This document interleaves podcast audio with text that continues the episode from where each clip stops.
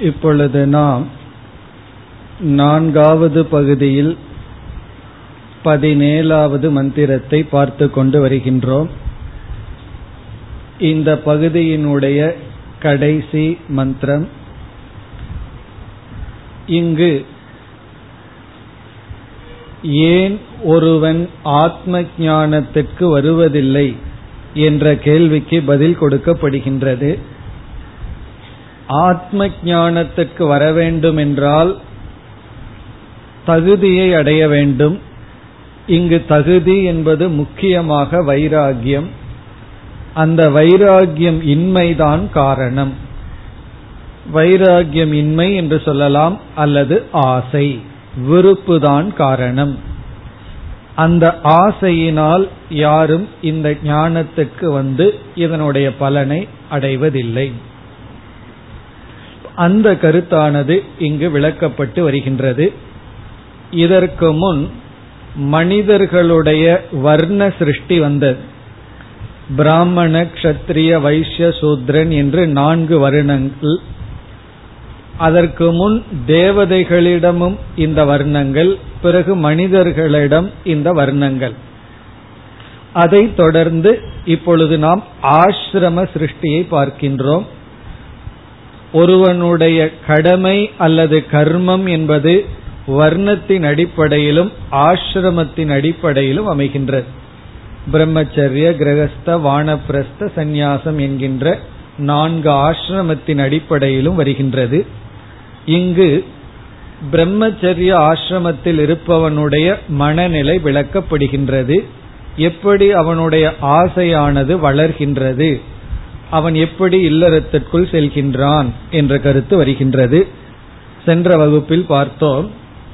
ஆத்மா ஏவ இதமக்ர ஆசீத். அதாவது பிரம்மச்சாரியாக இருப்பவன் தனிமையில் இருந்தான். சக அகாமயத. அவன் ஆசை வசப்பட்டான் அவன் எவைகளெல்லாம் தேவை என்று ஆசைப்பட்டான்? ஜாயா மேஸ்யாத் அத பிரஜா ஏய. பிறகு வித்தம் மேஸ்யாத் பிறகு கர்ம குர்வீய. நான் செயலில் ஈடுபடுவேனாக நான் ஏன் செயலில் ஈடுபட வேண்டும் என்றால் அப்பொழுதுதான் எனக்கு வித்தம் பணம் கிடைக்கும் பொருள் கிடைக்கும். பிறகு நான் திருமணம் செய்து கொள்வேனாக மனைவியை அடைவேனாக அதன் மூலமாக பிரஜையை அடைவேனாக. அந்த பிரஜை மூலம் குழந்தை மூலம் என்னை நான் தோற்று வைத்துக் கொள்கின்றேன். என்னுடைய இருப்பை நான் அங்கு பார்க்கின்றேன் என்று ஆசைவசப்படுகின்றான் இப்ப இந்த இடத்தில் சங்கரர் கூறுகின்றார் நாம் ஆசைப்படுகின்ற விஷயங்களை இங்கு நான்காக உபனிஷத் கூறியுள்ளது. அவைகள் என்ன என்றால் முதலில் ஜாயா இரண்டாவது புத்திரக மூன்றாவது வித்தம் நான்காவது கர்ம. ஜாயா என்றால் மனைவி புத்திரன் என்றால் மகன் அல்லது மகள் வித்தம் என்றால் பணம் கர்ம என்றால் செயல். நம்மால் ஆசைப்படக்கூடிய பொருள்களெல்லாம் இங்கு இந்த நான்கு தலைப்பின் கீழ் அடக்கப்பட்டுள்ளது என்று கூறுகிறார். இந்த நான்கில் ஒன்று சாதனையாகவும் அதுவே வேறொரு கோணத்தில் சாத்தியமாகவும் அமைகின்றது முதலில் ஜாயா என்பது சாத்தியம். மனைவி என்பது அடைய வேண்டிய ஒரு லட்சியம். பிறகு அதுவே புத்திரனுக்கு மகன் என்ற லட்சியத்திற்கு சாதனை ஆகின்றது. அதே போல வித்தம் என்பது முதலில் சாத்தியம். பணத்தை அடைய வேண்டும் என்பது லட்சியமாக இருக்கின்றது. அந்த பொருளே இல்லறத்திற்கு செல்வதற்கும் கர்மத்திற்கும் சாதனை ஆகின்றது. பணம் இருந்தால் தான் செயலில் ஈடுபட முடியும். பிறகு ஜாயா மனைவி முதலிய பொருள்களை எல்லாம் அடைய முடியும். பிறகு கர்மம் செய்ய வேண்டும் என்பது சாத்தியமாகின்றது. கர்மத்தினுடைய பலன் வித்தம் அல்லது லோகம் அல்லது சுகம் என்று ஜாயா புத்திரக வித்தம் கர்ம என்ற இந்த நான்குக்குள் ஒருவன் பிரவேசிக்கின்றான். இவன் ஏன் இவைகளையெல்லாம் ஆசைப்படுகின்றான் என்றால் அவன் பிரம்மச்சாரியாக தனிமையில் இருக்கும் பொழுது அவனுடைய மனதில் ஒரு நிறைவின்மையை பார்க்கின்றான். அகிருத்னக என்று இங்கு உபனிஷத் கூறுகின்றது. ஒரு நிறைவின்மை ஒரு லோன்லினஸ் என்று சொல்வது போல ஒரு நிறைவின்மையை பார்த்து தன்னை நிறைத்து கொள்ள இவைகளையெல்லாம் தேடுகின்றான். தேடியதற்கு பிறகு நிறைகின்றதான்னா அது நிறைவதில்லைதான். இருந்தாலும் அவனுடைய நிறைவின்மையை இவ்விதம் பூர்த்தி செய்ய முயற்சி செய்கின்றான். முயற்சி செய்து என்ன நடக்கின்றது என்றால் பிரம்மச்சாரியாக இருக்கின்ற ஒருவன் கிரகஸ்த ஆசிரமத்திற்குள் செல்கின்றான். ஏன் கிரகஸ்த ஆசிரமத்திற்குள் செல்கின்றான் என்றால் ஆசை வசப்பட்டு பிறகு இல்லறத்துக்கு சென்றவன் என்ன செய்ய வேண்டும் என்றால் அவர்களுக்கு தான் கர்மத்தில் முழுமையான அதிகாரம் கொடுக்கப்பட்டுள்ளது.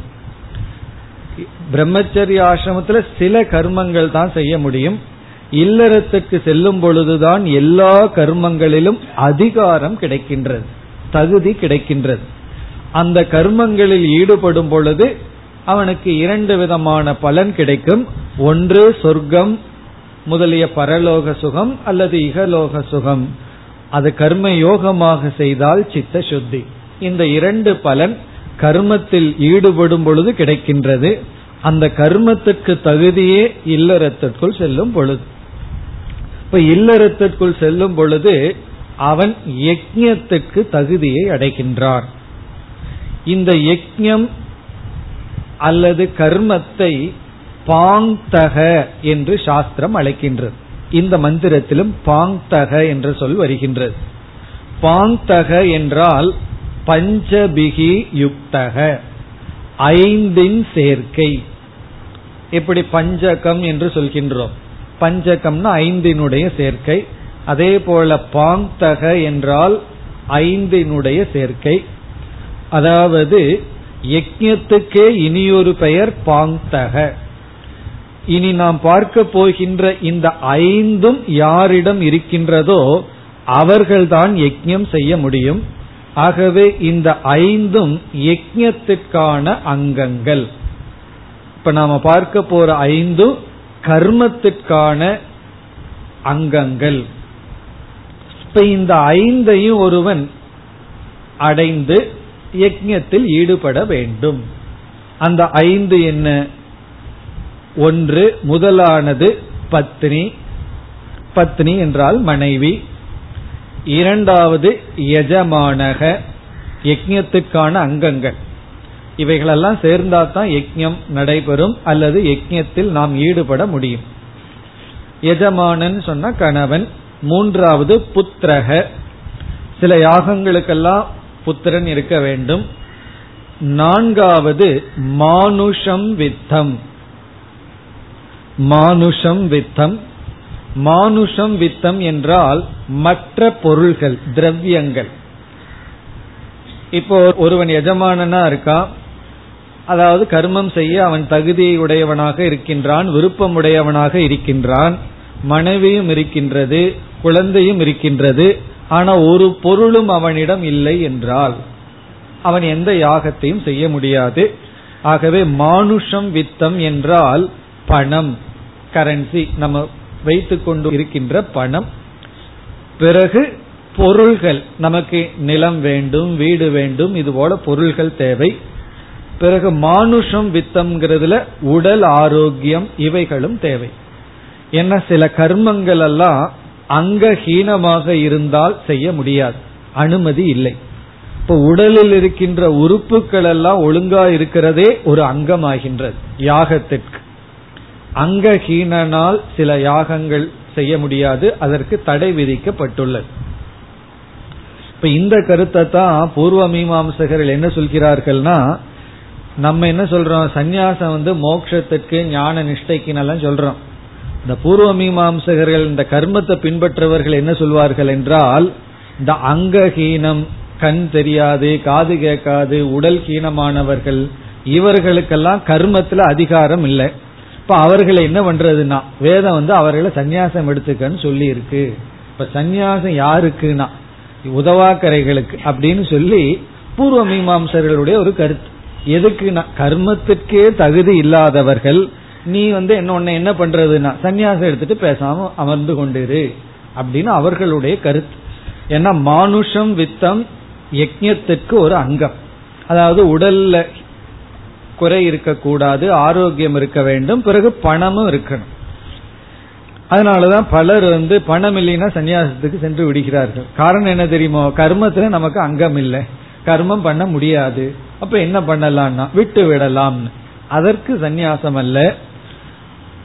மானுஷம் வித்தம். ஐந்தாவது தெய்வம் வித்தம். தெய்வம் வித்தம். தெய்வம் வித்தம்னா உபாசனம். ஜபம் ஞானம்.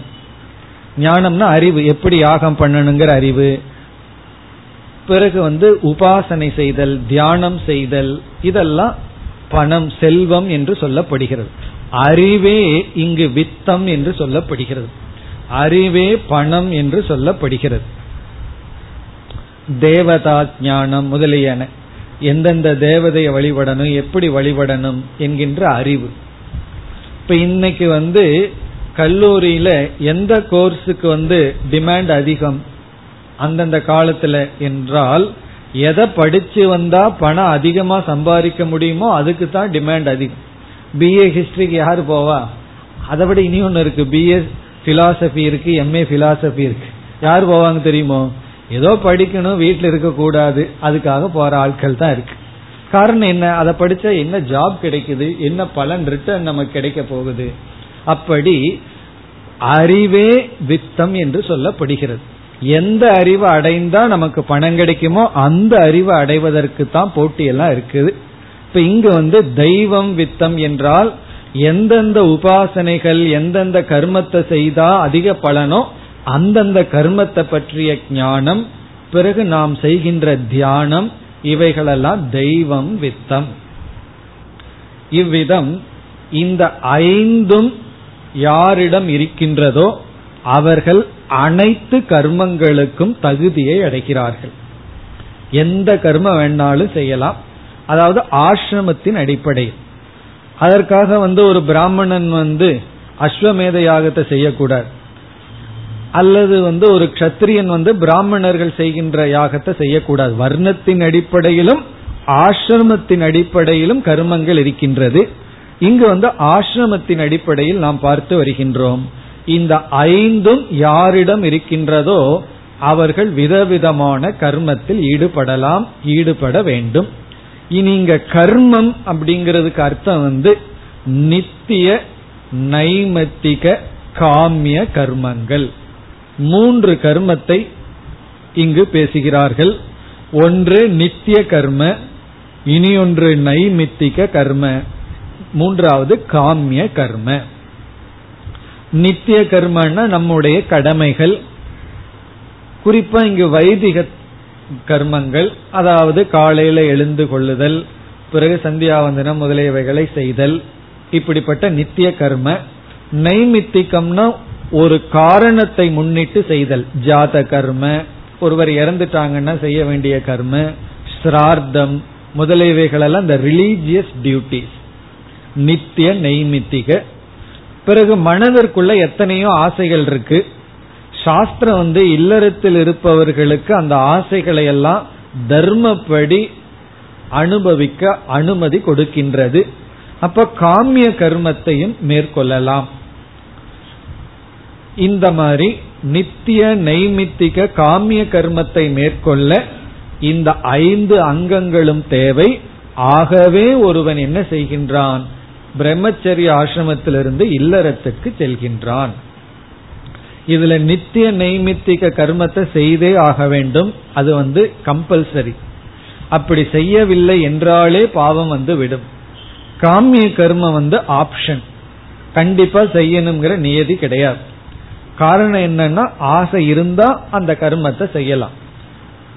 எப்படிப்பட்ட காமிய கர்மம் செய்வோம்னா எப்படிப்பட்ட ஆசை இருக்கோ அந்த ஆசையை பூர்த்தி செய்ய எத்தனையோ யாகங்கள் கொடுக்கப்பட்டுள்ளது.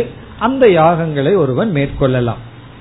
இதெல்லாம் என்ன என்றால் இல்லறத்துக்கு சென்றவர்கள் இந்த ஐந்து விதமான அங்கங்களையும் சேர்த்து கொண்டு அவர்கள் என்ன செய்ய வேண்டும்? கர்மத்தில் ஈடுபட வேண்டும். ஈடுபடுவார்கள். ஈடுபட வேண்டும்னு சொல்ல வேண்டிய அவசியம் இல்லை. ஈடுபடுவார்கள். இவ்விதம் ஈடுபட்டு கொண்டிருக்கின்ற காரணத்தினால் ஆசையை பூர்த்தி செய்து கொண்டிருப்பவர்கள் ஆசையை வெளிப்படுத்தி கொண்டிருப்பவர்கள் வைராகியத்தை அடையாமல் ஞானத்துக்கு வருவதில்லை. அப்ப இவர்களுக்கு என்ன கதி என்றால் இந்த கடமைகளையெல்லாம் கர்மங்களையெல்லாம் கர்மங்களை எல்லாம் முறையே செய்து வரும் பொழுது காமிய கர்மம் சிறிது சிறிதாக குறைந்து நித்திய நைமித்திக கர்மத்திலேயே இருந்து தானம் தர்மங்கள் எல்லாம் செய்யும் பொழுது சித்த சுத்தி ஏற்பட்டு வைராகியம் சிறிது சிறிதாக வந்து ஞானத்திற்கு வருவார்கள். இதுதான் பாதை. இனி இந்த மந்திரத்தில் பேசப்பட்ட இறுதி கடைசி கருத்து இல்லறத்தில் இருப்பவர்களுக்குத்தான் இந்த ஐந்தும் இருக்கும். அவர்கள்தான் கர்மத்தில் முழுமையாக ஈடுபட்டு இறுதியில் சித்த சுத்தியை அடைவார்கள். இந்த சித்த சுத்தியை அடைகிறது தான் வேதத்தினுடைய லட்சியம். அதுதான் முக்கிய பலன். ஒரு கால் ஒருவன் வந்து இல்லறத்திற்குள் செல்ல முடியவில்லை அல்லது இல்லறத்தில் இருந்து கொண்டிருக்கும் பொழுது இது போன்ற அங்கங்கள் அவனுக்கு கிடைக்கவில்லை. இப்ப மனைவி இறந்து விடலாம் புத்திரன் இல்லாம இருக்கலாம் மானுஷம் வித்தம் இல்லாமல் இருக்கலாம் அல்லது ஏதோ அவன் இல்லறத்திலிருந்து வெளியே வந்திருக்கலாம். இப்படிப்பட்டவர்கள் கர்மத்தை செய்ய வாய்ப்பே இல்லை. அப்படி இருக்கும் பொழுது எப்படி சித்த சுத்தியை அடைதல்? இப்ப ஒரு கேள்வி வருகிறது. நம்ம இல்லறத்தில் இருக்கும் பொழுது மனதை தூய்மைப்படுத்த கர்மத்தில் ஈடுபடலாம். மனம் தூய்மை அடைந்ததற்கு பிறகுதான் இல்லறத்திலிருந்து வெளியேற வேண்டும். ஒருவன் வந்து முழுமையான தூய்மையை அடையாமல் இல்லறத்திலிருந்து வெளியே வந்து விட்டான். அல்லது இல்லறத்திற்குள் செல்லவில்லை. எப்பொழுது முழுமையான தூய்மை அடையவில்லை அவனிடம் தூய்மை தேவைப்படுகிறது ஆனால் இல்லறத்திற்குள் செல்லவில்லை. இப்ப அவர்களுக்கு என்ன நிலை என்றால் தன்னை தூய்மைப்படுத்த கர்மத்தில் ஈடுபட வேண்டும். இல்லறத்துல சென்றால்தான் முழுமையா கர்மத்தில் ஈடுபட முடியும். இல்லறத்திற்கும் செல்லவில்லை தூய்மையும் அடையவில்லை. இந்த நிலையில் என்ன செய்வது? அதற்கான பதில் இங்கு வருகின்றது. இந்த அறவேக்காடுன்னு சொல்லுவாங்க பாதி. பாதி வந்திருக்கிறது. எப்படின்னா முழுமையாகவும் உள்ள போக தயாரா இல்லை. சரி இல்லறத்தை விட்டு முழுமையாகவும் துறவரம் எடுத்துக்கொண்டு ஞான யோகத்திலோ ஞான நிஷ்டைக்கோ முயற்சி செய்யலாம்னா அதுக்கும் பக்குவம் இல்லை ஒரு மணி நேரம் உட்கார்ந்து கேட்கிற அளவுக்கு மனப்பக்குவம் வரவில்லை. சாஸ்திர விசாரம் பண்ற அளவுக்கு மனப்பக்குவம் வரவில்லை. வைராகியமும் இல்லை. முழுமையா வைராகியம் இல்லைன்னா எப்படியாவது இல்லறத்துக்குள்ள போகலான்னா அந்த அளவுக்கும் இல்லை. அல்லது வேற ஏதோ காரணத்தினால் இல்லறத்திற்குள் செல்ல முடியவில்லை. அவர்கள் என்ன செய்வார்கள்? அவர்களுக்கு சித்த சுத்திக்கு வழி என்ன? என்பது கேள்வி. இப்ப இங்க என்ன சொல்லப்பட்டுள்ளதுங்கிறது பார்ப்பதற்கு முன்னாடி பொதுவா அவர்களுக்கு என்ன வழி என்றால் அவர்கள் எப்படி தூய்மைப்படுத்திக் கொள்கிறார்கள் என்றால் சேவையினால் தூய்மைப்படுத்திக் கொள்கின்றார்கள். குரு குல சேவா. ஏதாவது ஒரு ஆசிரமத்துக்கு போய் அல்லது ஏதோ ஒரு விதத்தில் அவர்கள் சேவை செய்வதன் மூலம் சித்த சுத்தி அவர்களுக்கு கிடைக்கின்றது.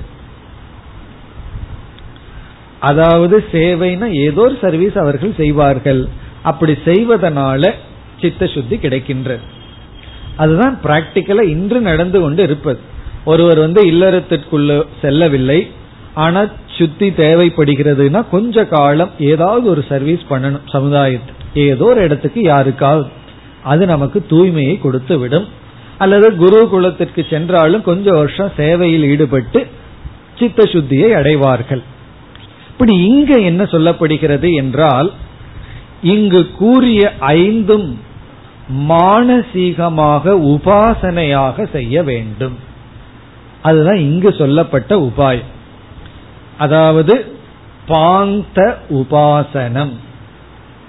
இந்த ஐந்தையும் உபாசனையாக மேற்கொண்டால் இந்த ஐந்தும் உடைய இல்லறத்தில் இருப்பவர்கள் கர்மம் செய்து என்ன சுத்தியை அடைகிறார்களோ அதை இவர்கள் அடைகின்றார்கள். அது எப்படி என்றால் ஒரு பிராமணன் அஸ்வமேத யாகத்தை செய்ய முடியாது. காரணம் அது கத்திரியர்கள் செய்ய வேண்டியது.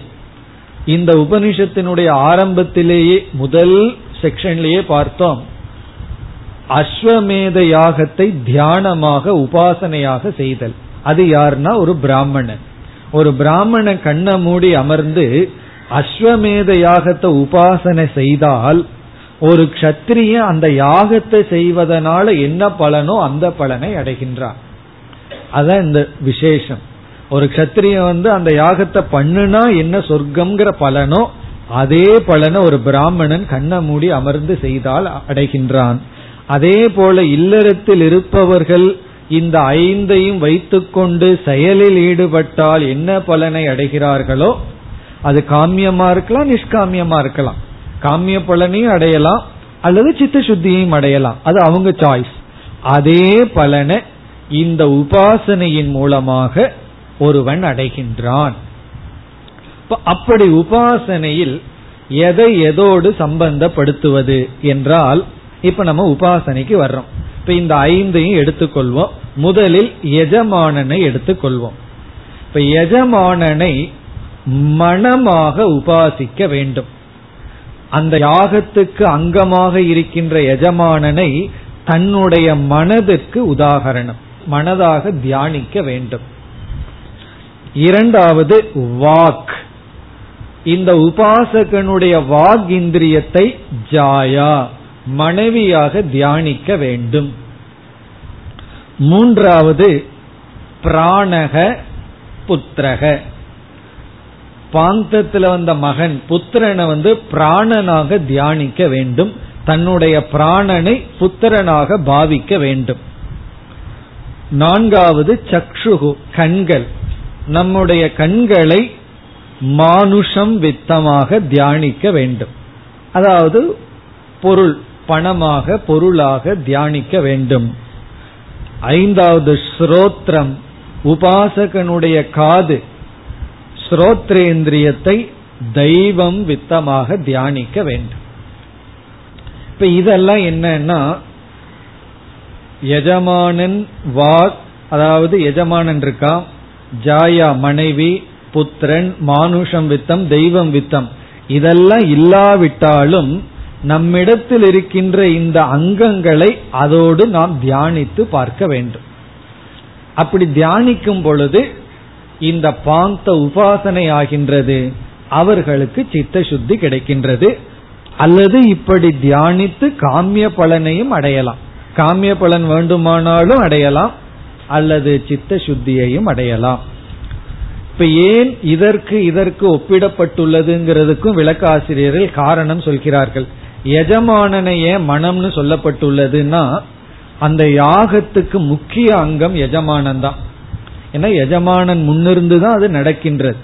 அதே போல நம்முடைய வாழ்க்கைக்கு முக்கியம் பகுதி வகிப்பது நம்முடைய மனம். ஏன்னா மனம் போல போக்குல தானே நம்ம போயிட்டு இருக்கோம் நாம எப்படி வாழ்கின்றோம் என்பது நம்முடைய மனதை பொறுத்து. நம்முடைய வாழ்க்கையே நம்முடைய மனதை பொறுத்து அமைவதனால் எப்படி ஒரு யாகம் எஜமானனை பொறுத்து இருக்கோ ஏன்னா எஜமானன் தான் முடிவு பண்றான் இந்த யாகம் பண்ணலாமா? எப்படி பண்ணுவது? அல்லது இந்த யாகம் செய்யலாமான்னு முடிவு பண்றதே எஜமானன் தான். அதை செய்து வைக்கிற ஒரு கருவி தான் அந்த ரித்விக் பூஜாரிகள் அல்லது அந்த யாகத்தை செய்து வைப்பவர்கள். அவர்களுக்கு புண்ணியம் எல்லாம் கிடையாது. எஜமானனுக்கு தான் புண்ணியம் வருகிறது அல்லது பாவம் வருகின்றது. இப்ப யாகத்தினுடைய கர்மத்தினுடைய அதிகாரி எஜமானன். அதே போல வாழ்க்கைக்கு அதிகாரியாக இருப்பது நம்முடைய மனம்.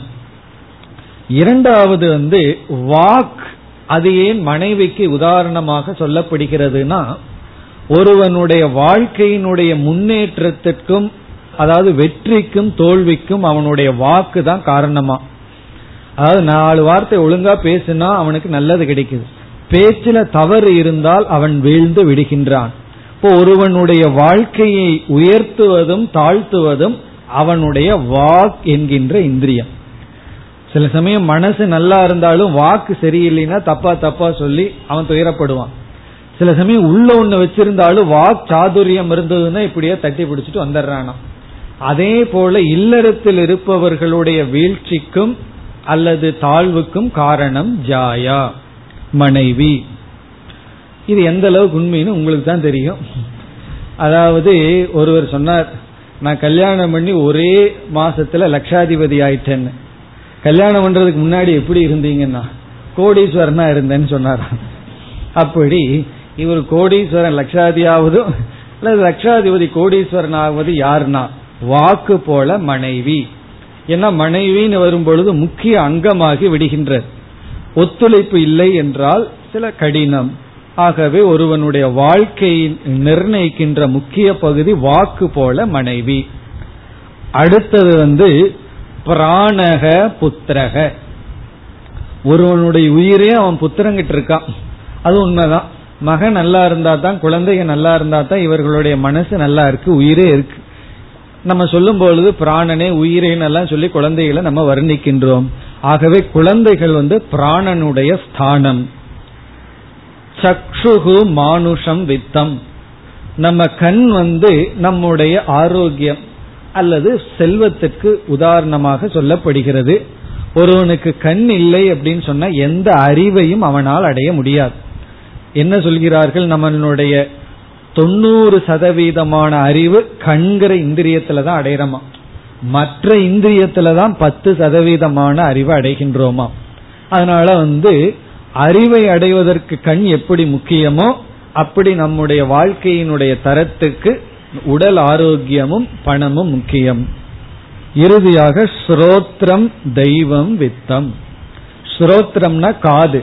நம்முடைய அறிவு எந்த அளவுக்கு இருக்குங்கிறது நாம எந்த அளவுக்கு காதை பயன்படுத்தி இருக்கின்றோங்கிறத பொறுத்து இருக்கு. எல்லாத்துக்கும் பகவான் காதை கொடுத்திருக்கார். ஆனா எந்த அளவுக்கு எதை கேட்கறதுக்கு பயன்படுத்தியுள்ளோம் என்பது நம்முடைய அறிவு எவ்வளவு வருதுங்கிறது காதை பயன்படுத்தி இருப்பதை பொறுத்து. அப்படி எப்படிப்பட்ட யாகத்துல நம்ம ஈடுபடுவோம்ங்கிறது தெய்வம் வித்தம் நம்முடைய அறிவை பொறுத்தது. ஒருவர் வந்து சாதாரண வியாபாரம் பண்றார். ஒருவர் வந்து ரொம்ப காம்ப்ளிகேட்டட் பிசினஸ் பண்றார். காரணம் என்னன்னா அவருக்கு அந்த வியாபார நுணுக்கம் தெரிகின்றது. அந்த நுணுக்கம் தெரியலன்னா எந்த அளவுக்கு அறிவு இருக்கோ அதை வச்சு தான் அவருடைய வாழ்க்கை அமையும். அப்படி நம்முடைய அறிவுக்கும் காதுக்கு ரொம்ப சம்பந்தம் இருக்கு. காது வழியாத்தான் அறிவு நமக்கு வருகின்றது. ஆகவே என்னன்னா இந்த ஐந்து யஜ்யத்திற்கான சாதனைகளை நம்மிடம் இருக்கின்ற ஆத்தியாத்மிகமாக இருக்கின்ற ஐந்து உறுப்புகளோடு ஒப்பிட்டு பார்த்து நாம் இவைகளை இந்த யஜ்யத்தினுடைய அங்கங்களாக தியானம் செய்ய வேண்டும். இது ஒரு விதமான பாந்த உபாசனை. ஐந்து யஜ்யத்திற்கான அங்கங்களை உடலில் இருக்கின்ற அங்கங்களோடு நாம் ஒப்பிட்டு தியானம் மேற்கொள்ளுதல். இது யாருக்கு இந்த ஐந்து இருப்பவர்களுக்கு அல்ல. இந்த ஐந்து இல்லாதவர்களுக்கு அதே சமயத்தில் சித்த சுத்தியோ அல்லது இன்பமோ வேண்டும் என்று விரும்புபவர்களுக்கு. இப்படி மனிதர்கள் இருப்பதனால் மோட்சத்துக்கு வருவதில்லை. நம்ம அப்படி சம்பந்தம் எடுத்துக்கணும்.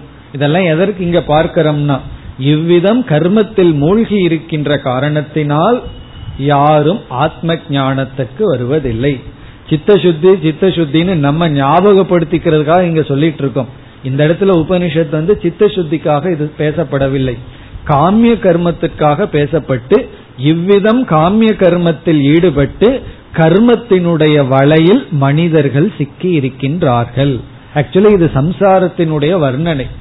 சம்சாரத்துல ஏன் எப்படி இருக்கிறார்கள்னா இவ்விதமான பொருள்களை அடைந்து அதாவது இல்லறத்திற்குள் சென்று பொருளினுடைய தேவை என்ற சூழ்நிலையை உருவாக்கி புத்திரன் இவைகளையெல்லாம் தன்னை சுற்றி வைத்துக்கொண்டு அந்த ஒரு நெட் நெட்ஒர்க்னு சொல்றது அல்லது மேட்ரிக்ஸ் சொல்லலாம்.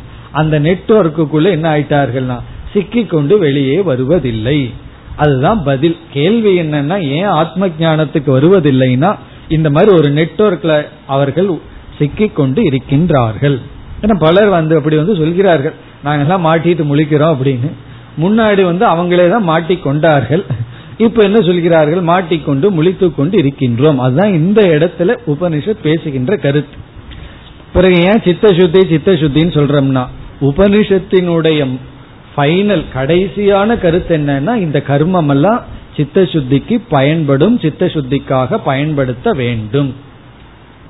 இத்துடன் பதினேழாவது மந்திரத்தினுடைய விசாரமும் முடிவடைகின்றது. நான்காவது செக்ஷன் முடிவடைகிறது. நான்காவது பகுதியும் முடிவடைகின்றது.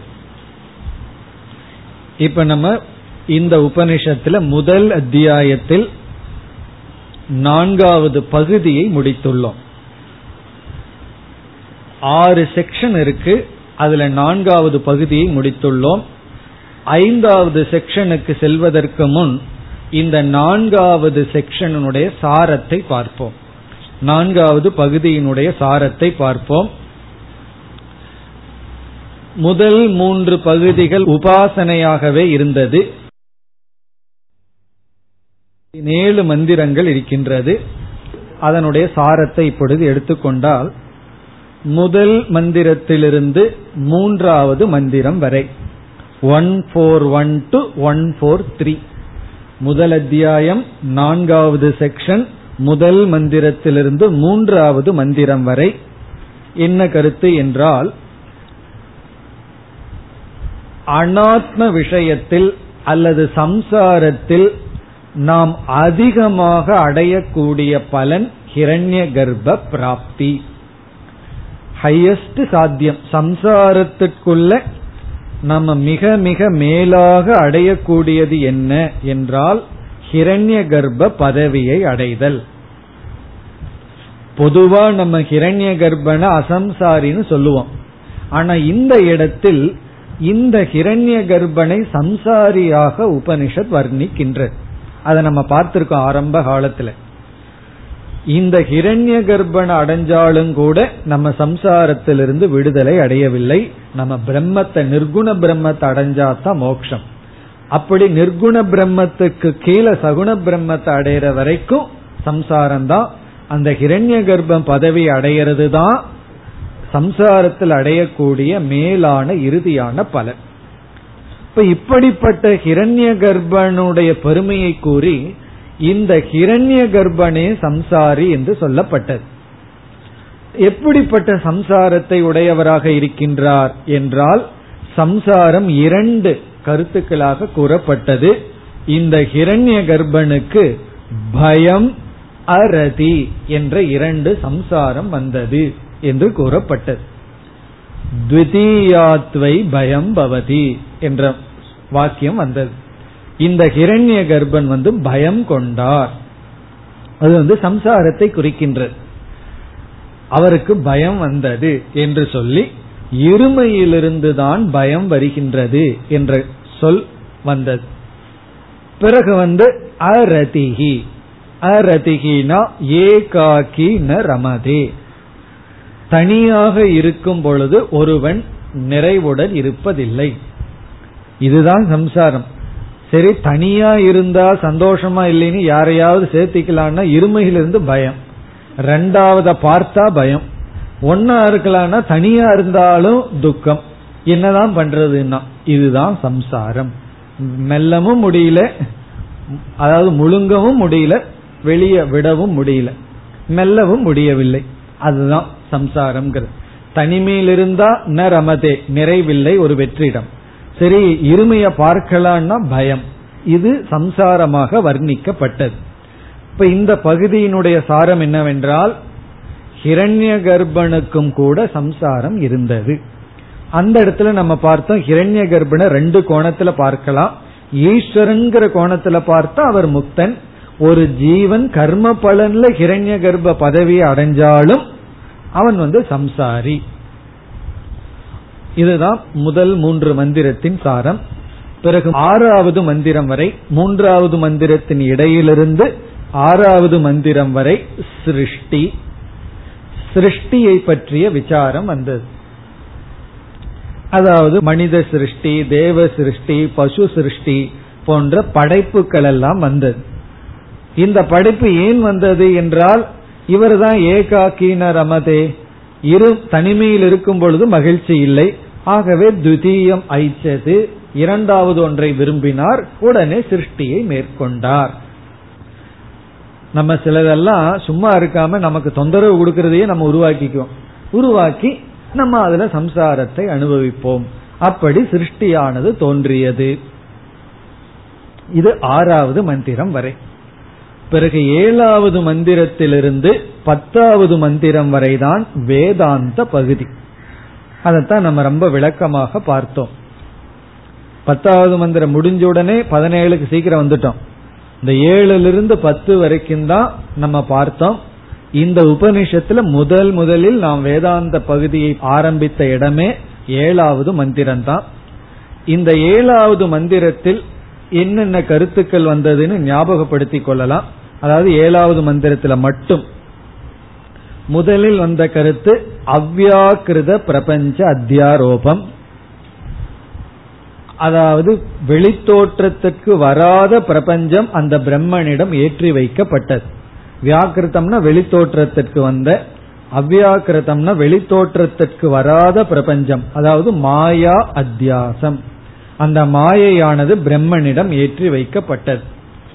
பிறகு அப்படி ஏற்றி வைக்கப்பட்ட அவ்யாக்கிர பிரபஞ்சம் நாம ரூபமாக வெளிப்பட்டது.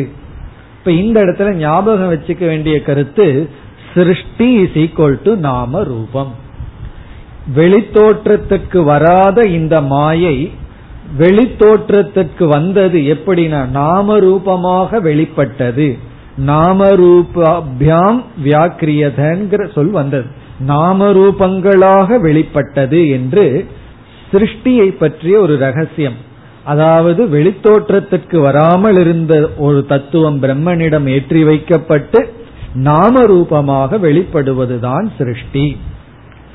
பிறகு இரண்டாவது கருத்து பிரவேச ஸ்ருதிகி பிரவேச ஸ்ருதி பிரவேச பாஷ்யம் எல்லாம் பார்த்தோம். ச ஏஷக இக பிரவிஷ்டக. அந்த பரமாத்மா தான் இந்த ஜீவாத்மாவினுடைய உடலுக்குள் நுழைந்தது. இந்த நுழைந்ததுன்னா என்னென்னலாம் அர்த்தம் இருக்கும்? வீடு கட்டி நுழைஞ்சது போலையா? இப்படி எல்லாம் விசாரம் எல்லாம் நம்ம பார்த்து பாஷ்ய விசாரம் எல்லாம் பண்ணி இந்த பிரவேச சுருதி வந்து ஜீவ பிரம்ம ஐக்கியத்தை குறித்ததுன்னு பார்த்தோம்.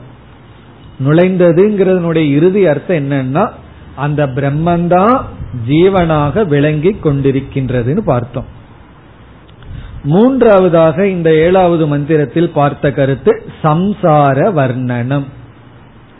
சம்சாரத்தினுடைய வர்ணனையானது வந்தது.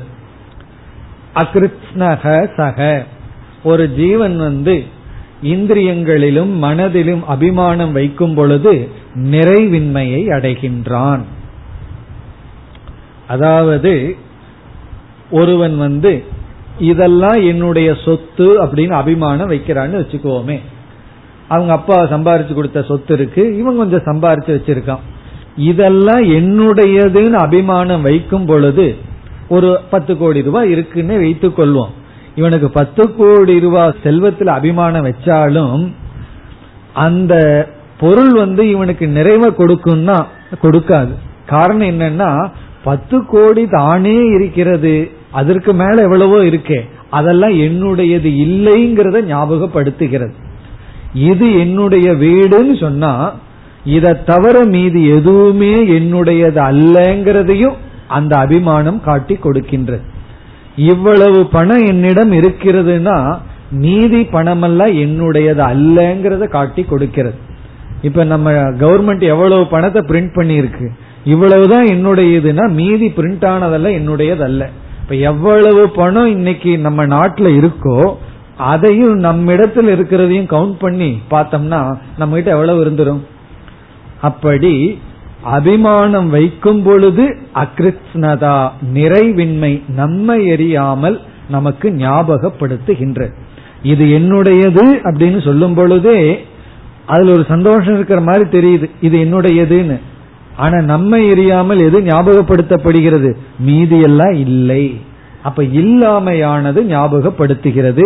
அதுதான் இங்கு சம்சார வர்ணனமாக பார்த்தோம். கண்ணுல பார்க்கும் பொழுது பார்ப்பவனாக மட்டும்தான் இருக்கான். கேட்கும் பொழுது கேட்பவனாக மட்டும் இருக்கின்றான். நிறைவானவனாக இல்லை. இந்த நிறைவின்மை சம்சாரம். என்ன பல இடங்கள்ல சம்சாரத்துக்கு லட்சணம் சொல்லும் போது அபூர்ணத்துவம் எல்லாம் சொல்றோம். அதுக்கு எங்க பிரமாணம்னா இந்த உபனிஷத் வாக்கியங்கள் தான். இந்த இடத்திலிருந்து தான் நம்ம எடுத்து சம்சாரத்துக்கு லட்சணம் சொல்லும் பொழுது நிறைவின்மை சம்சாரம்னு சொல்றோம். இனி நான்காவது கருத்து வித்யா சூத்திரம். அது முக்கியம். இந்த ஏழாவது மந்திரத்துல வித்யா சூத்திரம் வந்தது. ஞாபகம் இருக்கா யாருக்காவது வித்யா சூத்திரம் என்னன்னு? ஆத்மா இத்தியேவ உபாசீத. அதான் வித்யா சூத்திரம். பிரம்மத்தை ஆத்மா என்று அறிந்து கொள்ள வேண்டும். ஆத்மா இத்தியேவ உபாசீத. பிரம்மத்தை ஆத்மா என்று அறிய வேண்டும்.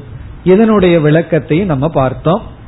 பிறகு ஐந்தாவதாக பிரம்ம வித்யா பலம். பிரம்ம வித்யா பலம் என்னன்னா சர்வாத்ம பாவம். இவன் அனைத்துமாக ஆகிவிடுதல். என்ன ஒரு அல்பமானது ஒன்றை நம்ம பிடிச்சிட்டோம் அப்படின்னா அல்பமா இருக்கும்.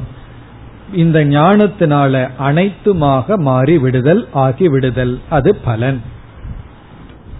இதெல்லாம் நம்ம வந்து ஏழாவது மந்திரத்துல பார்த்தோம். இந்த அஞ்சு தலைப்பையும் விசாரம் செய்தோம். பிறகு எட்டாவது மந்திரத்திற்கு வந்தால் ஆத்மா ஆனந்த சொரூபக என்று பார்த்தோம். ததேதத் புத்ராத் பிரேயக வித்தாத் சர்வஸ்மாத். எல்லாத்துக்கும் எல்லாத்த விட நமக்கு பிரியமானது ஆத்மா. இப்ப யாராவது வந்து ஆத்மா இல்ல வேற ஏதாவது பிரியம்னு சொன்னா அது தவறு. ஆத்மாதான் பிரியமானது பிரிய சொரூபம் ஆனந்த சொரூபம்.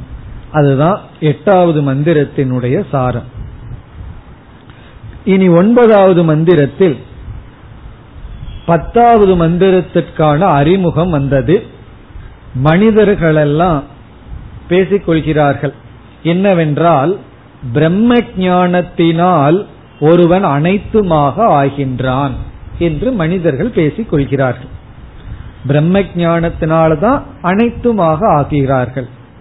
அப்போ ஒரு கேள்வி வருகிறது. பிரம்மன் ஏற்கனவே அனைத்துமாக இருக்கிறது. பிரம்ம ஞானத்தினால நாம் அனைத்துமாகின்றோம். பிரம்மன் அனைத்துமாக இருக்கிறது. அந்த பிரம்மன் எதை தெரிந்தது அனைத்துமாக ஆக? அப்படின்னு ஒரு கேள்வியோட ஒன்பதாவது மந்திரம் நிற்கின்றது. அதற்கு பதில் தான் பத்தாவது மந்திரம். இப்ப பத்தாவது மந்திரத்தினுடைய ஆரம்பம் என்ன? மகா வாக்கியம். இப்ப பத்தாவது மந்திரத்திற்கு வருகின்றோம். இந்த பத்தாவது மந்திரத்தினுடைய முக்கியம் கருத்து அல்லது மைய கருத்து மகா வாக்கியம் என்ன மகா வாக்கியம் அகம் பிரம்ம அஸ்மி. இந்த பிரம்மன் அனைத்துமாக இருக்க அது தன்னை அறிந்தது. தன்னை அறிந்ததுன்னா தன்னை எப்படி அறியும்? பிரம்மன் தன்னை அறிந்ததுன்னா பிரம்மன் தன்னை எப்படி அறியும்? அகம் பிரம்ம அஸ்மி. நான் பிரம்மன் என்று அறியும். என்ற மகா வாக்கியம் வந்தது. பிறகு இந்த பத்தாவது மந்திரத்தில் அடுத்த கருத்து அதிகாரி விசேஷக இந்த ஞானத்துக்கு யார் அதிகாரி? யாருக்கு தகுதி? உபனிஷத் சொல்லியது இந்த அறிவை மனிதன் ரிஷிகள் தேவர்கள் யார் அறிந்தாலும் அவர்கள் இந்த ஞான பலனை அடைவார்கள் சொல்லி சாதன சதுஷ்டய சம்பன்னக அதிகாரி வைராகியத்தை எல்லாம் உடையவன் தான் அதிகாரி. அவன் மனிதனா இருக்கலாம் ரிஷியா இருக்கலாம் தேவனா இருக்கலாம் என்று இங்கு கூறப்பட்டது. பிறகு மூன்றாவதாக கூறிய கருத்து வாமதேவ வச்சனம். இந்த ஞானத்தை அடைஞ்சு இந்த பலனை அடைஞ்சவங்க யாராவது இருக்கிறார்களா? அது நமக்கு ரொம்ப முக்கியம். இந்த ஞானத்துல விசுவாசம் வரணும்னா இந்த ஞானத்தினுடைய பலனை அடைஞ்சவங்களை நம்ம பார்க்கணும் அல்லது கேட்கணும். இல்ல அப்படின்னா நமக்கு வந்து நம்பிக்கை வராது. அந்த நம்பிக்கையை ஊட்டுவதற்காக வாமதேவருடைய வச்சனம் அவர் இந்த ஞானத்தை அடைஞ்சிட்டு அகம் மனுகு அபவம் நானே மனுவாக இருக்கின்றேன் நானே அனைத்துமாக இருக்கின்றேன்னு அவர் கூறிய வச்சனம். பிறகு நான்காவதாக நாம் பார்த்தது விக்ன அபாவக. இந்த ஞானத்துக்கு தடை இல்லை. எப்பொழுதுனா ஞான நிஷ்டை அடைந்ததற்கு பிறகு. அதாவது ஞான நிஷ்டை அடைஞ்சிட்டா அதற்கு தடை இல்லை. அது வரைக்கும் தடை இருக்கலாம். அங்கேயும் ஒரு விசாரம் எல்லாம் நம்ம பண்ணணும். உண்மையிலேயே யாரும் தடை கிடையாது. தேவர்கள் எல்லாம் தடை பண்ண முடியாது. நம்முடைய கர்மங்கள் தான் அவைகளை எல்லாம் ஒரு கருவியாக முன்னிருந்து தடைகளாக இருக்கின்றன. என்ற விசாரத்தையும் பார்த்தோம். பிறகு ஐந்தாவது அவித்யா சூத்திரம். எப்படி வித்யா சூத்திரம் ஏழாவது மந்திரத்துல வந்ததோ அதே போல இங்க அவித்யா சூத்திரம். எது அவித்யா சூத்திரம்? நசவேத அவன் அறியவில்லை. தேவானாம் பசுகு. அவன் தேவர்களுக்கு பசுவாக இருக்கின்றான். பிறகு இறுதியாக பார்த்த கருத்து அவித்யா சூத்திர விவரணம். அவித்யா சூத்திரத்தினுடைய விளக்கம். இதெல்லாம் நம்ம பத்தாவது மந்திரத்துல பார்த்தோம். இனி பதினோராவது மந்திரத்தில் ஆரம்பித்து இப்பொழுது பார்த்து முடித்த பதினேழாவது மந்திரம் வரை அவித்யா சூத்திர விவரணம். இந்த அவித்யா சூத்திரத்தினுடைய விளக்கம். எப்படி ஒரு ஜீவன் பந்தப்பட்டிருக்கின்றான்? அவன் ஏன் பந்தப்படுகின்றான்? அவன் எப்படிப்பட்ட வலைக்குள் சிக்கிக் கொண்டு இருக்கின்றான்? அது விளக்கப்பட்டது. அப்படி விளக்கும் பொழுது வர்ண சிருஷ்டி ஆசிரம சிருஷ்டி வந்தது. வர்ண சிருஷ்டி முதலில் தேவர்களினுடைய வர்ணம் பிறகு மனித வர்ணம் பிறகு ஆசிரம சிருஷ்டி. பிறகு இதுல முக்கியமான இனி ஒரு கருத்து வந்தது அது தர்மத்தை பற்றிய கருத்து. அது ஞாபகம் வச்சுக்கணும் தர்மஸ்வரூபம் தர்மஸ்வபாவம். தர்மாத் பரம் நாஸ்தி. இது எப்பொழுது வந்ததுன்னா இந்த உலகத்தை வந்து இறைவன் படைக்கும் பொழுது இந்த படைத்த இறைவன் வந்து சத்திரியர்களுடைய கையில சக்திய பவரை கொடுத்தார். ஒரு கால் சக்தி எல்லாம் அவர்களிடம் சென்று விட்டால் அவர்களே அழிந்து விடுவார்கள் அல்லது அழித்து விடுவார்கள். அதற்கு மேல் ஒரு சக்தி பலத்தை வைக்கணும். அப்பொழுதுதான் இந்த சிருஷ்டி சீராக இயங்கும் சொல்லி இறுதியில் தர்மமானது உருவாக்கப்பட்டது. அந்த தர்மம் சக்தி வாய்ந்தவர்களுக்கும் சக்தியாக இருக்கின்றது. கஷத்திரஸ்ய கஷத்திரம்னு சொல்லப்பட்டது. கத்திரியர்களுக்கும் கத்திரியமாக இருப்பது தர்மம். ஆகவே யாரிடம் தர்மம் இருக்கின்றதோ அவர்களிடத்தில் பலம் இருக்கும். தர்மம் இல்லாதவர்களிடம் பலம் இருக்காது. தர்மம் இருந்தா பலம் கிடைச்சிரும். தர்மம் இல்லைன்னா பலம் இல்லை. அண்மையில் ஒருவர் வந்து வாகனத்தை ஓட்டி கொண்டு சென்றார். இனி ஒருவன் யாரோ வந்து அவருடைய வாகனத்தை இடிச்சிட்டார். உடனே யாருக்கு கோபம் வரணும்? நம்ம ஒரு தப்பும் பண்ணல. ஓட்டி சென்றவர் ஒரு தவறும் செய்யவில்லை. இனி ஒருத்தன் வந்துதான் இடித்தான். ஆனா இவர் பயந்துட்டு அவனை சமாதானப்படுத்திட்டு அனுப்பிச்சிட்டு வந்துட்டார். அவர் என்னத்துல சொன்னார் எனக்கு ஒரே பயமா இருந்தது. ஏன்னா லைசன்ஸ் இல்லாம இவர் ஓட்டிட்டு போயிருக்காரு. இப்போ இவர்கிட்ட லைசன்ஸ் இருந்ததுன்னா என்ன ஆட்டம் ஆடி இருப்பாரு? ஏன் இவர் பயந்துட்டாருன்னா தர்மம் இல்லை. அந்த தர்மம் தான் பயத்தை கொடுத்தது. அவனுக்கு வந்து பெருந்தன்மையா பரவாயில்லப்பா பாத்துவான்னு சொல்லி பெருந்தன்மையா மன்னிச்சுட்டு வந்துட்டாராம். இவ்வளவு பெரிய மனசு உங்களுக்கு இருந்ததுன்னா லைசன்ஸ் இல்ல அதனாலதான் அப்படின்னாரு. காரணம் என்னன்னா ஒரு பயம் நமக்குள்ள இருந்தது. அப்படி நம்மிடத்துல தர்மம் இல்லைன்னா பயம் வந்து விடும். தர்மம் இருந்தால் நமக்கு அது பலம். அப்படி தர்மம் தான் பலம்னு பார்த்தோம். பிறகு எது தர்மம்னு உபனிஷத் கூறியது சத்தியம். சத்தியம் தான் தர்மத்தினுடைய லட்சணம். இறுதியாக நாம் இந்த வகுப்புல பார்த்து முடிச்ச ஆசிரம சிருஷ்டிகி. ஒருவன் வந்து எப்படி ஆசிரமத்திற்குள் நுழைந்து ஆசை வசப்பட்டு கர்மங்கள் எல்லாம் செய்து பாப புண்ணியத்தை எல்லாம் சம்பாதித்து சம்சாரியாக இருக்கின்றான். இதெல்லாம் நான்காவது பகுதியினுடைய சாரம். இனி நாம் ஐந்தாவது பகுதிக்கு செல்கின்றோம். ஐந்தாவது செக்ஷன் முதல் அத்தியாயத்துல ஆறு செக்ஷன் இருக்கு. ஆறு பகுதிகள். இப்பொழுது ஐந்தாவது பகுதிக்கு செல்கின்றோம். இந்த செக்ஷன்ல இருபத்தி மூன்று மந்திரங்கள் இருக்கின்றன. இந்த பகுதி முழுவதும் அவித்யா சூத்திர விளக்கம். அவித்யா சூத்திரத்தினுடைய விளக்கம். நம்ம எல்லாம் எப்படி சம்சாரிகளாக உழன்று வருகின்றோங்கிறதனுடைய விளக்கம்தான். வேதாந்த பகுதி இல்லை. ஆகவே இந்த முழு செக்ஷனுடைய சாரத்தை பார்க்க போகின்றோம். மந்திரத்தை படிக்க போவதில்லை. இருந்தாலும் இதுல சில கருத்துக்கள் இருக்கிறதுனால ஒவ்வொரு மந்திரத்தினுடைய சாராம்சத்தை பார்ப்போம். சில இடங்கள்ல சில பஞ்ச் ஆஃப் மந்திரத்தை எடுத்துட்டு சாரத்தை பார்க்க போகின்றோம்.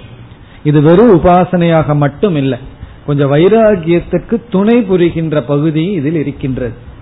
ஆகவே இதனுடைய சாரமும் நமக்கு தேவை.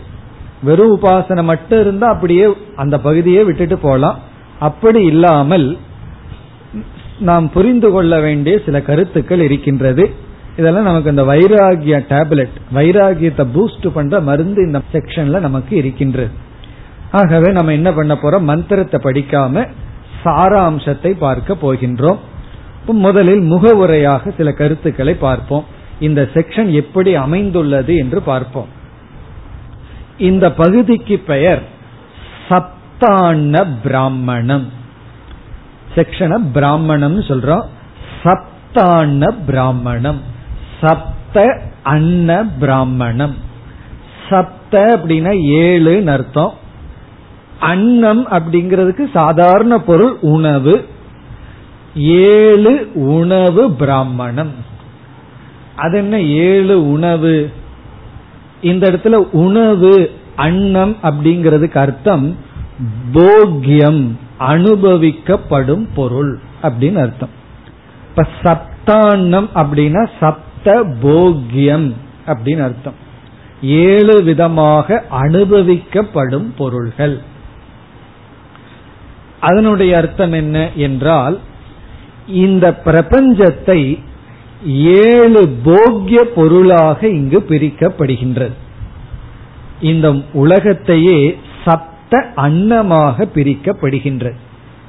இந்த உலகமே ஏழு போக்கிய பொருளாக பிரிக்கப்படுகின்றது. ஒரு கோணத்தில் பிரிக்கப்பட்டு ஜீவன் வந்து இந்த ஏழு போக்கிய பொருளை எப்படி அனுபவிக்கின்றான் சம்சாரியாக இருக்கின்றான்னு சொல்லப்படுகிறது. இந்த இடத்துல சங்கரர் மிக சுருக்கமான அதை விட மிக அழகான ஒரு முகவரையை கொடுக்கிறார். என்ன சொல்கின்றார்? இதற்கு முன் பகுதியில் அவித்யா சூத்திரத்தினுடைய விளக்கம் வரும்பொழுது ஒரு ஜீவனை போக்கியம் என்று பார்த்தோம். போக்கியம்னு என்ன? ஜீவனை பசுன்னு பார்த்தோம். இந்த உலகம் ஜீவனை அனுபவிக்கின்றதுன்னு பார்த்தோம். தேவர்களெல்லாம் இந்த ஜீவனை அனுபவிக்கிறார்கள். பிறகு வந்து ஒரு ஜீவன் வந்து சாஸ்திரம் படிக்கும் பொழுது ரிஷிகள் இவனை அனுபவிக்கின்றார்கள். ஜீவன் வந்து பசுக்களுக்கெல்லாம் உணவு கொடுக்கும் பொழுது அந்த பசுக்கள் இந்த ஜீவனை அனுபவிக்கின்றது. இப்போ ஒரு தாய் வந்து தன்னுடைய குழந்தைக்கு அன்பு செலுத்தும் பொழுது அந்த குழந்தை வந்து தாயை அனுபவிக்கின்றது. அப்படி இந்த உலகமானது ஜீவனை அனுபவிக்கின்றது. ஏன் என்றால் இந்த ஜீவன் பசு ஸ்தானத்தில் இருக்கான். இவனுக்கு சில இன்பங்கள் வேண்டும். அந்த இன்பம் வேண்டும்ங்கிறதுக்காக இவன் வந்து இவன் போக்தாவாக இருக்க விரும்பி போய் இவன் என்ன ஆயிட்டான்னா இவன் போக்கியமாகி விட்டான்.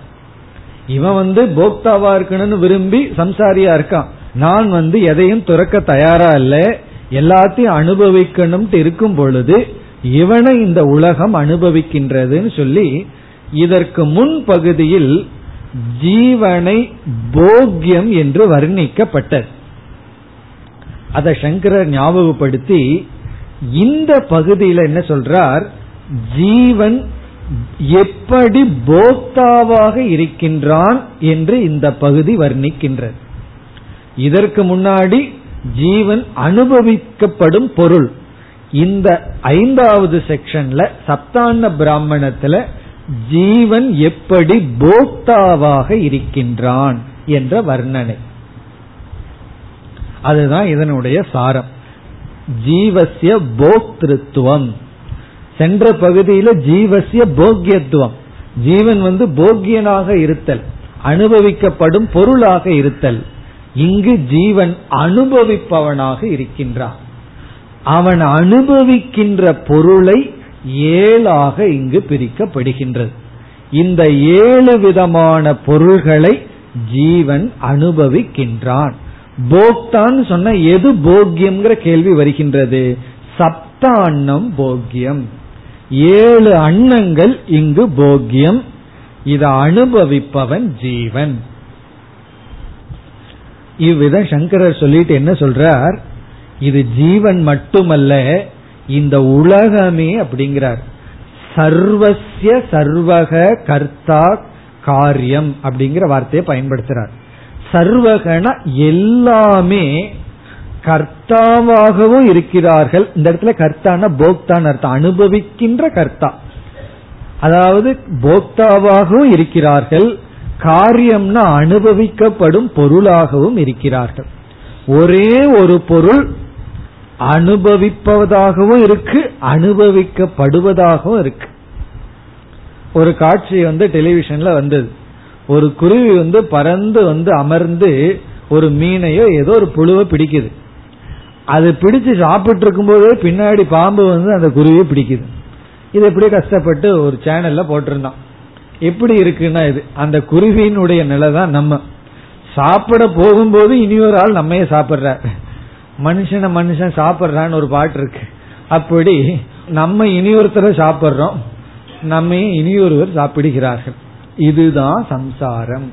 இதுதான் இங்கு வர்ணிக்கப்படுகின்றது. அதாவது நம்ம வந்து ஒரு பொருளை அனுபவிக்கும் பொழுது ஒரு பொருள் நம்மை அனுபவித்து கொண்டு இருக்கின்றது.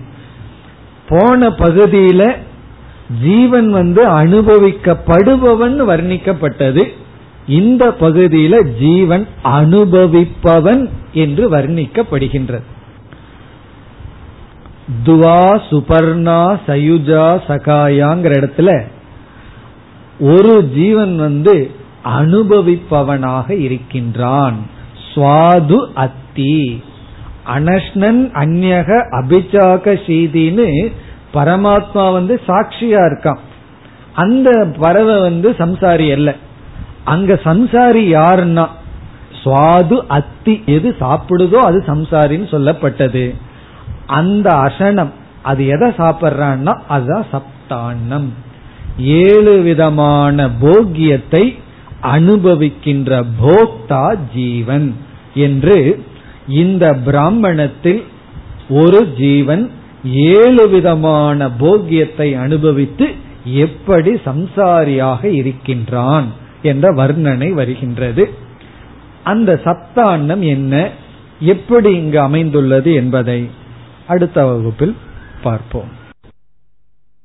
ॐ पूर्णमधः पूर्णमिधम् पूर्णात् पूर्णमुदच्छते पूर्णस्य पूर्णमादाय पूर्णमेवावशिष्यते